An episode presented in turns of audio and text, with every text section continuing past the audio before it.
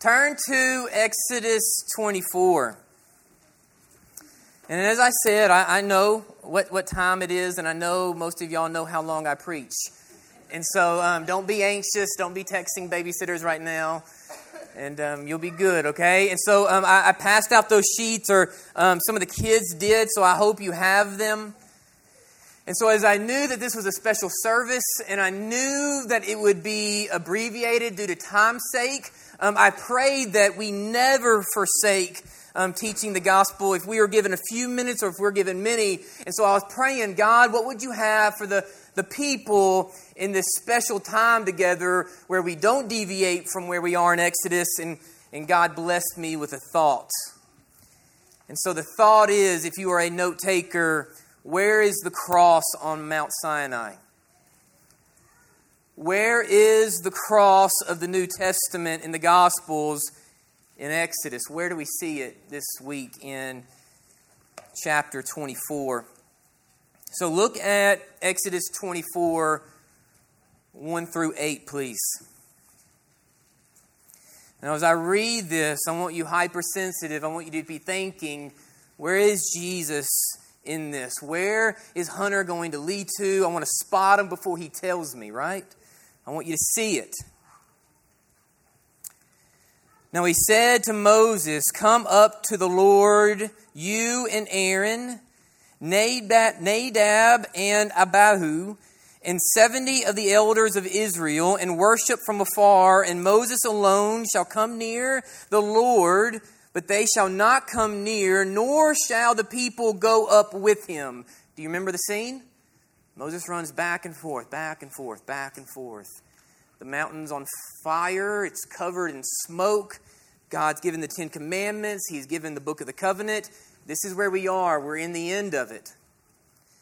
So Moses came and he told the people all the words of the Lord and all the judgments. And the people answered with one voice and said, All the words which the Lord has said, we will do. So almost envision a church service.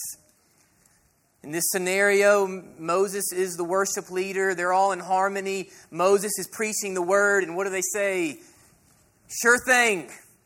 Anything that God just said that was spoken through Moses, we agree to, we will do. Can you imagine the moment? And all the words which the Lord has said, they said, we will do. And Moses wrote all the words of the Lord. And he rose early in the morning and built an altar at the foot of the mountain and 12 pillars according to the 12 tribes of Israel. And then he sent young men of the children of Israel who offered burnt offerings and sacrificed peace offerings of oxen to the Lord. Verse 6 And Moses took half the blood and put it in the basins, and half the blood he sprinkled on the altar. Will you highlight 7? Then he took the book of the covenant and he read it in the hearing of the people. And they said, once again, all that the Lord has said we will do, and we will be obedient. And Moses took the blood and sprinkled it on the people and said, This is the blood of the covenant which the Lord has made with me, you and uh, me with you, according to all of these words. Where is the cross on Mount Sinai? Do you see it?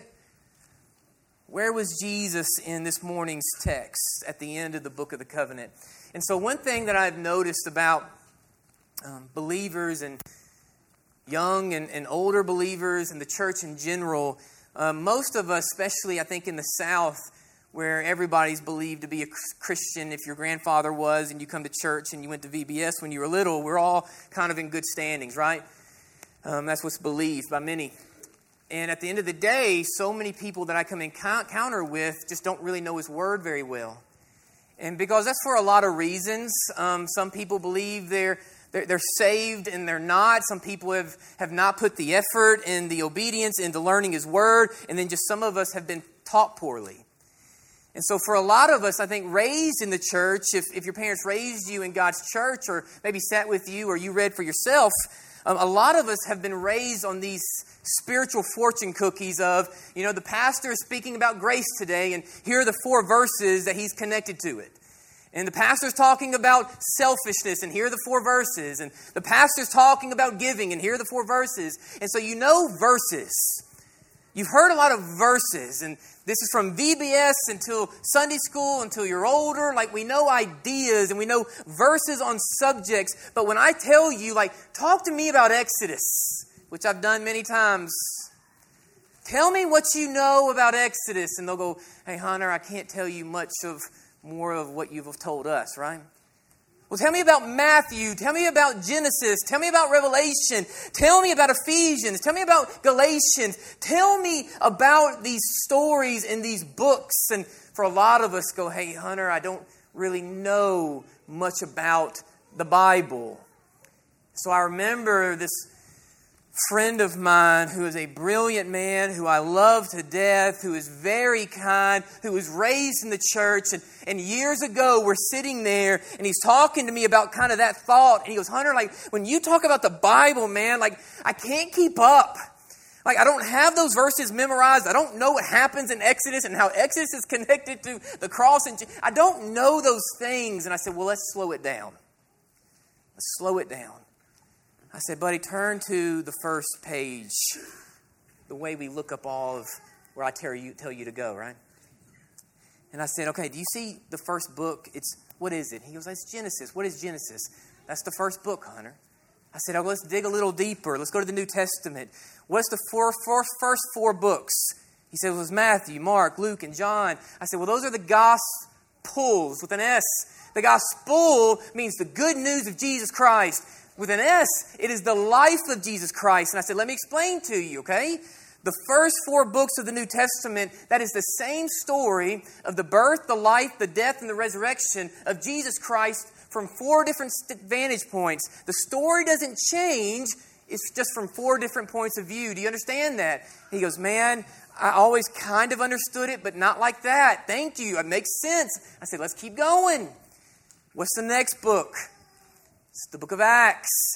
And I said, well, after the death and resurrection of Jesus Christ, the book of Acts is very important for the story. What we see is the giving of the Holy Spirit in Acts. We see the birth of the church in Acts. And then we also see the beginning of the ministry of Paul in Acts. I never got this. I said, let's keep digging. It all connects. Remember that thought. It all connects. Well, after Acts, we see the ministry of Paul. So when you look at Romans and 1st and 2nd Corinthians and Galatians and Ephesians and Philippians and Colossians and all of these, these are the letters in the ministry of Paul. Just look for the I-A-N-S for most of them. And he goes, oh, he goes, this stuff is so simple, but I don't know if I really ever understood it. And then I said, and then we continue with James and Peter and, and John and Jude and Revelation. And that is the New Testament. But this is what he asked. He goes, Hunter, man, I get it. I understand it. It's simplified and I can grab it. But he goes, man, what about all this Old Testament? Like, what do I do with that? And there was just one statement for him, and that was this the greatest gift of the Old Testament is that it is the buildup, it gives weight, it gives strength to the New Testament.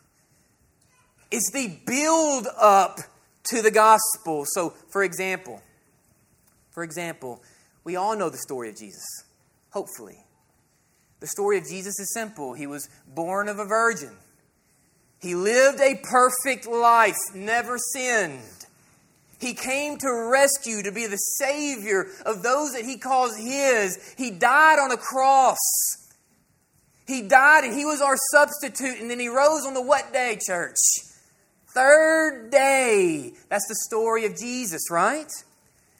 But when you understand the Old Testament, in all of its books, and all of its characters, and all of its stories, all the Old Testament is this huge buildup to the cross and the story of Christ, in which you and I have heard countless times. It gives it weight.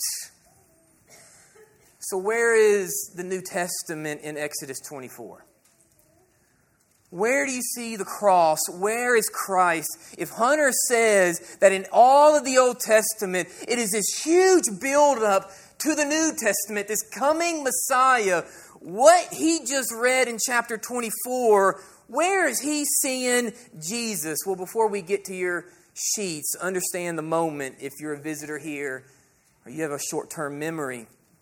What we see in Exodus 24, God has brought the Ten Commandments, which we all know. God has brought the book of the covenant you and I just studied.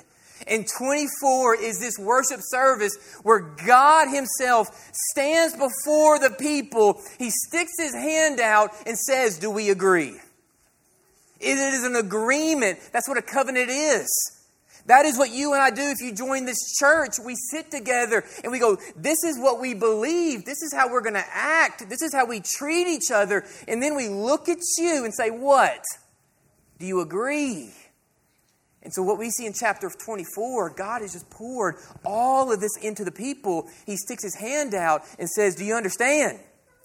And so, here's the question in Exodus 24 Are the people going to say yes?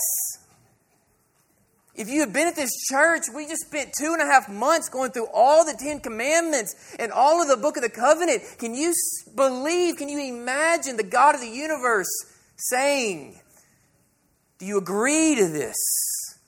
And so we have a worship service. And Moses is the pastor, he is the mediator. And so what do we see? Do you remember two months ago, Mount Sinai? God says, Don't let the people come here. Don't even let them touch the bottom of the ground. So Moses, being the good pastor, keeps running back and forth. So the people aren't hearing. Moses is hearing, and he's standing before the people saying, Turn your Bibles, let me preach to you. This is what God has said. So Moses stands before the people on a Sunday morning and says, Do you agree? And what do the people say? Yes, we agree to be obedient with all the things that you have said. And then how they seal that covenant is with what? Blood. And you know what that represents? That this is a matter of life and death. That is what the blood symbolizes. That the covenant between God and man is not just some simplicity of wanting to go to heaven, or I kind of like this church, or the man speaking. This is serious business. So, where is Jesus in this? Where is the cross on Mount Sinai? Well, understand this, and we're about to get into your sheet. God's relationship with man was always built on sacrifice and God's grace. Always. And that is not an Old Testament reality. That is an entire Bible reality. I want you to hang with me. Don't lose me. If you are five or you are 105, eyes on me, don't miss this. If you've always been confused by this book that can be overwhelming with all the characters and stories, and you grew up on those spiritual fortune cookies like lock in, from Genesis after the garden to Revelation, it has always been built. The relationship between God and man on sacrifice and God's grace to accept it. There was always a price to pay. There was always a price to pay. After the garden, there was a great separation between God and man. This is the story of the Bible. And so, where is this weight that we see in Exodus 24? How does this bring clarity to the story of Jesus and power to the cross? Well, look at your sheets. Look at your sheets. And if you're a visitor here, I've never passed out sheets before, but I didn't want to just speak these verses and I didn't want to spend an hour and a half of you flipping. And so I wanted you to see it. Where is the weight of the Old Testament? Where is the weight of Exodus? Where is the weight of chapter 24? Well, first we see that man can only go so far. That man can only go so far. Look at your sheets there. In John 14, 6, it says, Jesus said to him, I am the way, I am the truth, I am the life. Man, if you got a highlighter or a pen, or you got ears to hear me, no one comes to the Father. No one comes to the Father except through me. How many times have you heard that verse? Like, how many times? I've heard that verse countless times. How many times have you heard that verse? But man, understanding the book of Exodus, spending months on Mount Sinai, understanding the commandments in the book of the covenant, understanding the weight of chapter 24. What do you see now when you read John 14? You see that they were not able to go to God the Father except how now? How, what is our story?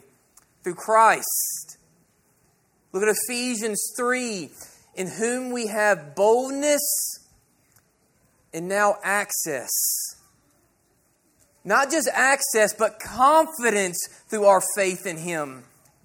Understand, guys, when we read that in Ephesians, these were people that did not have the New Testament. All they had was the Old. These people knew Exodus like the back of their hand.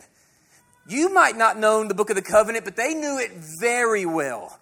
And so all they did, they grew up hearing sermons about the scariness of the mountain that was on flames. And so now when someone preaches, hey, listen, not only can you touch the mountain, you have direct access to God. Like, how so? Through the curtain that was ripped, that was torn by what was accomplished by his son, the Messiah that had been talked about for all of those years, now has come. He has fulfilled the law. And now you have direct access. Run up that mountain. How do you think that was heard by those people? Look at 1 Peter 3. For Christ also suffered once for sins, the righteousness for the unrighteous. Man, highlight this one. That he might bring us to God, being put to death in the flesh, but made alive again in the spirit so, in the Old Testament church, understand the man spent generations standing at the bottom of the mountain, hearing and seeing a man run up and down, up and down, up and down. And now we're given this new age reality that we live in, what Christ has fulfilled, bringing us directly to God. It gives weight. So when you and I hear the Jesus story every Easter and every Sunday and every Sunday school class, we go, okay, I know Jesus. I know the story. I've heard the resurrection. But when you see the Old Testament and you drop an anchor and you understand the complex and far reaching story of the buildup, it gives weight to the gospel, which you and I oftentimes take for granted. Secondly, the unimaginable weight of the law the unimaginable weight of the law. Look at Galatians 3. So then, the law was our guardian. Does that make sense to you now? It says, So then the law was our guardian because that's all they knew until Christ came. Until Christ came. In order that we might fulfill and be justified by faith. Romans 8. Romans 8. For God has done what the law, weakened by the flesh, could not do. You see this? For God has done what the law, weakened by flesh, could not do. Man could never uplift the law. We could never fulfill the law. So God did something to fulfill it, and that was what? By sending his own Son in the likeness of sinful flesh and for sin but he condemns sin in the flesh in order that the righteous requirement, the price to be paid of the law might be fulfilled in us who walk not according to the flesh, but according to the Spirit. Jesus Christ took the burden for us on an unimaginable weight that could we you and I could never lift. You ever think about these things? So think, think, church. How many people are raised never understanding the law of the Old Testament? They might have heard some of the Ten Commandments, but they have never studied the book of the covenant. They had no idea what the laws of the Old Testament were. So when they hear such a verse, they go, Yeah, thank God. God is good. He's upholding the law. What is the law? I don't know. But God calls us to knowledge in His Word. God calls us to study the scriptures. God understands that we don't understand the Old Testament, so He pulls us there. Why? All to point to magnifying the New Testament, shining a light on the cross. So next Easter, do you know what I pray for? Next Easter, when we are celebrating the death and resurrection of Christ, I hope your mind goes to slavery in Exodus. I hope you go, man, like I remember the law. I remember slavery. I remember the story. I remember the price that this took, and praise God for my freedom. That the Old Testament knowledge, that this unimaginable weight of the law that I could never carry has been uplifted from me. That's what I pray. Then, lastly, and most importantly, I want you to understand this, okay? It's the power of the blood covenant the power of the blood. In the New Testament, nothing has changed. These requirements did not shift. Um, it is not a story. Some, some kid came to me um, recently and he was like, Man, I, I'm so thankful that God's nicer now, right? He, he was like, Man, he was rough back in the day, right? And our minds can kind of go there. We laugh, we go, It does seem. No, it doesn't seem. There's always the relationship between man and God has always been built on sacrifice and God's grace to accept it. There's always been a price to pay. So, how does the blood covenant in which we see in 24 give weight and light and glory to the gospel? Look at Hebrews 9 22. Indeed, under the law, almost everything is purified with blood.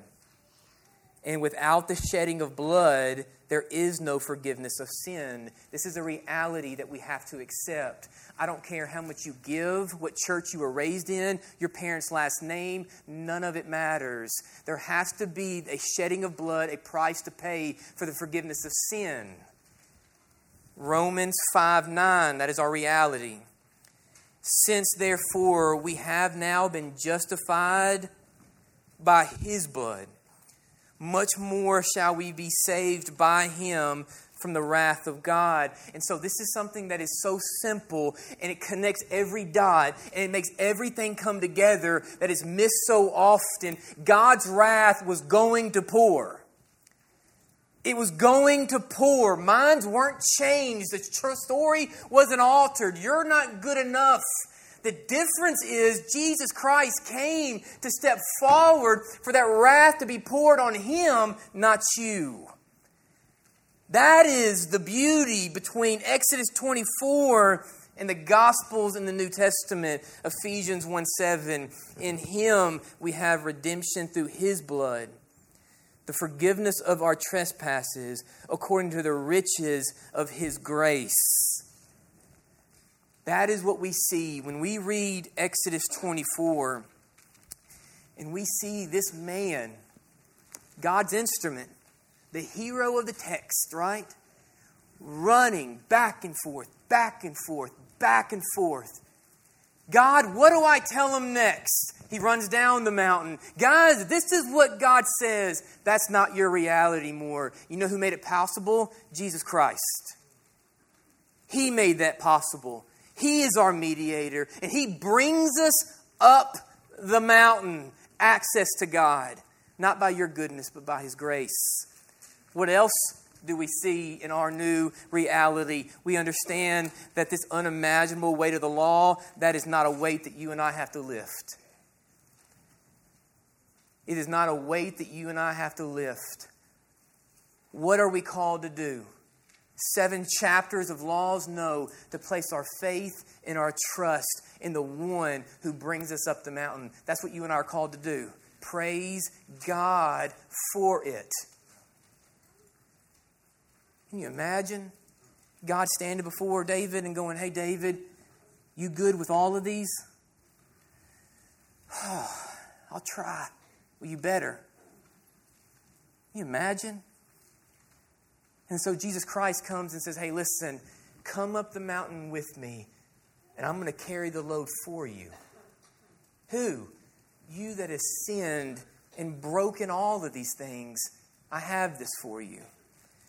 And then lastly, there's always a price to pay for any pastor that stands up here and talks about the free salvation that is offered for you and I, nothing in life is free, including your salvation. It's just you didn't pay the tab. Someone paid it for you. But it was not free. He paid the price. There is still a blood covenant, but the blood that covers you and I is from the Son, not from goats and donkeys. But this is not where it ends. This is where I do want you to flip. Go to John 14. I want you to see it, church. Not only does God forgive, not only did God reconcile by his Son, not only did Jesus hang on a cross, not only are we made right, but listen to this. Listen to this good news, which will blow your mind. If this is not the Jesus Christ you know, you don't know Jesus. If that's not the Jesus that you have been taught, you don't know Jesus. I know those are bold words. You're saying, Hunter, are you saying I'm not saved? And guess what, church? I am saying it. If that is not the Jesus you know, the Jesus that we are teaching and speaking of, if that's not the Christ that you have professed your trust in, then yes, you don't know Jesus. And not only does He save, not only does He bring us to God, not only is He our mediator, not only did He pay the price, but He does the unimaginable for us that does not even make sense in our earthly minds. Look at verses 1 through 6. I don't care how old you are, if you know this by heart, please open your Bibles. Look at the goodness of Jesus in chapter 14. Let not your heart be troubled.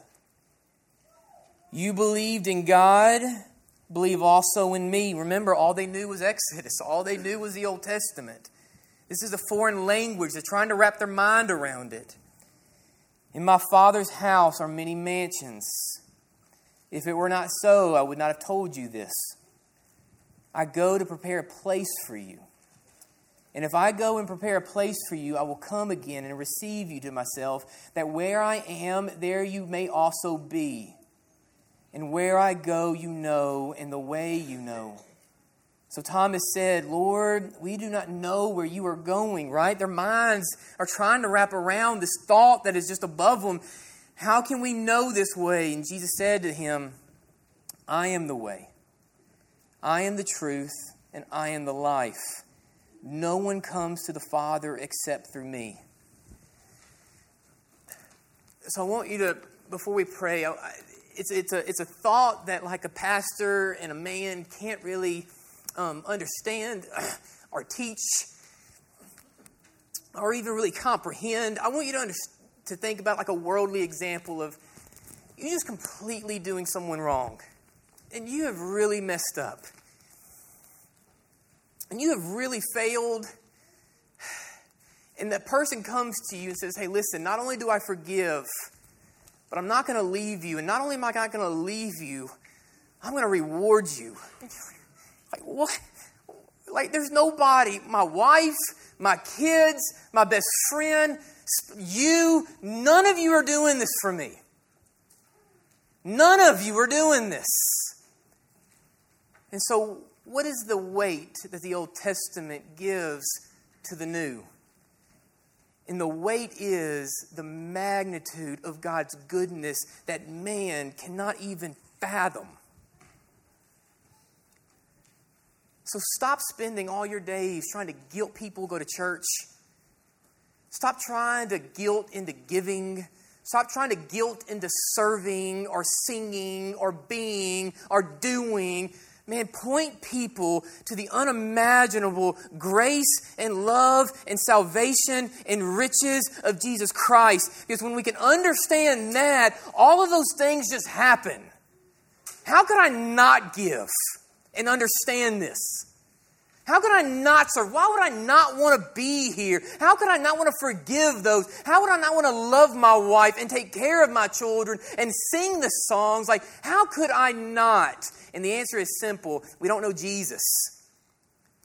Because, man, when your heart and your mind is anchored from Genesis that goes to the cross to Revelation that comes back to the cross. If you have never understood this book, everything hangs on the cross. Everything. So learn the cross and see the cross in every page, in every verse, in every character. It gives weight, which brings glory, which brings blessings. And so if you are here today as we close and you go, Hunter, I've heard the Easter message, man. I'm raised in the South. I've been many times. Hey, Hunter, my, my dad brought me to church as I was younger. I'm a, I'm a member of so and so, right? God's not going to care about any of this. Do you know my son? Have you placed your faith and your trust in my son? Do you see that he brings you close to me? Do you see that he forgives? Do you see that he is kind? Do you see that he rewards? Do you see that he paid the price? Is that the Jesus you know? If it is not the Jesus you know, I pray you say, God, step forward, show me your light, save me today. I pray that as we end in song, you don't walk, you sprint to the altar. God, save me. Save me. I am tired of standing at the bottom of the mountain. And I want to go up. And I want to stand before God with the weight that's been lifted for me, the price that has been paid for me. Let's bow our heads. God, we thank you for today. Lord, I thank you for your grace. I thank you for your salvation. I thank you for the clarity of your scriptures. Lord, let me say this in prayer that I pray that all the people in the church hear very um, clearly and cleanly as we close that your word is not as complicated as we have made it. Your word is one message, and that is Jesus Christ is the way. Genesis and Exodus and Ephesians and Galatians, Job and Luke Everything points to Christ. Everything. The Old Testament gives life to the new. And everything after the gospel points back to the gospels. Everything does, Lord. So I pray that as men and women, we teach this well. That we teach in a way that people understand the dots that are being connected. We start to see how every book of the Bible is connected from one beautiful story and that is Jesus Christ came to die for sinners, for those that he calls his. And he saves today just like he saved then. Lord, I pray that if someone does not know you, that you break ankles and you save them today. I pray that we fall to our knees and we pray, Lord, take my life. I have heard the truth. I desire to place my faith and trust in you. I pray for that. If someone is here and they are saved, Lord, I pray that all they hear in this message is your goodness. And I pray that it just spurs us on to telling other people about your saving Son. That's what I pray. There's no greater words that anybody will hear than what we just read and taught on. And Lord, I pray that it overflows in their life. I pray that these people this morning speak to their children, their spouses, their neighbors, their coworkers, their hunting buddies, their ball team, that nothing else can be talked about but salvation through Jesus Christ. I pray that we cannot be quiet.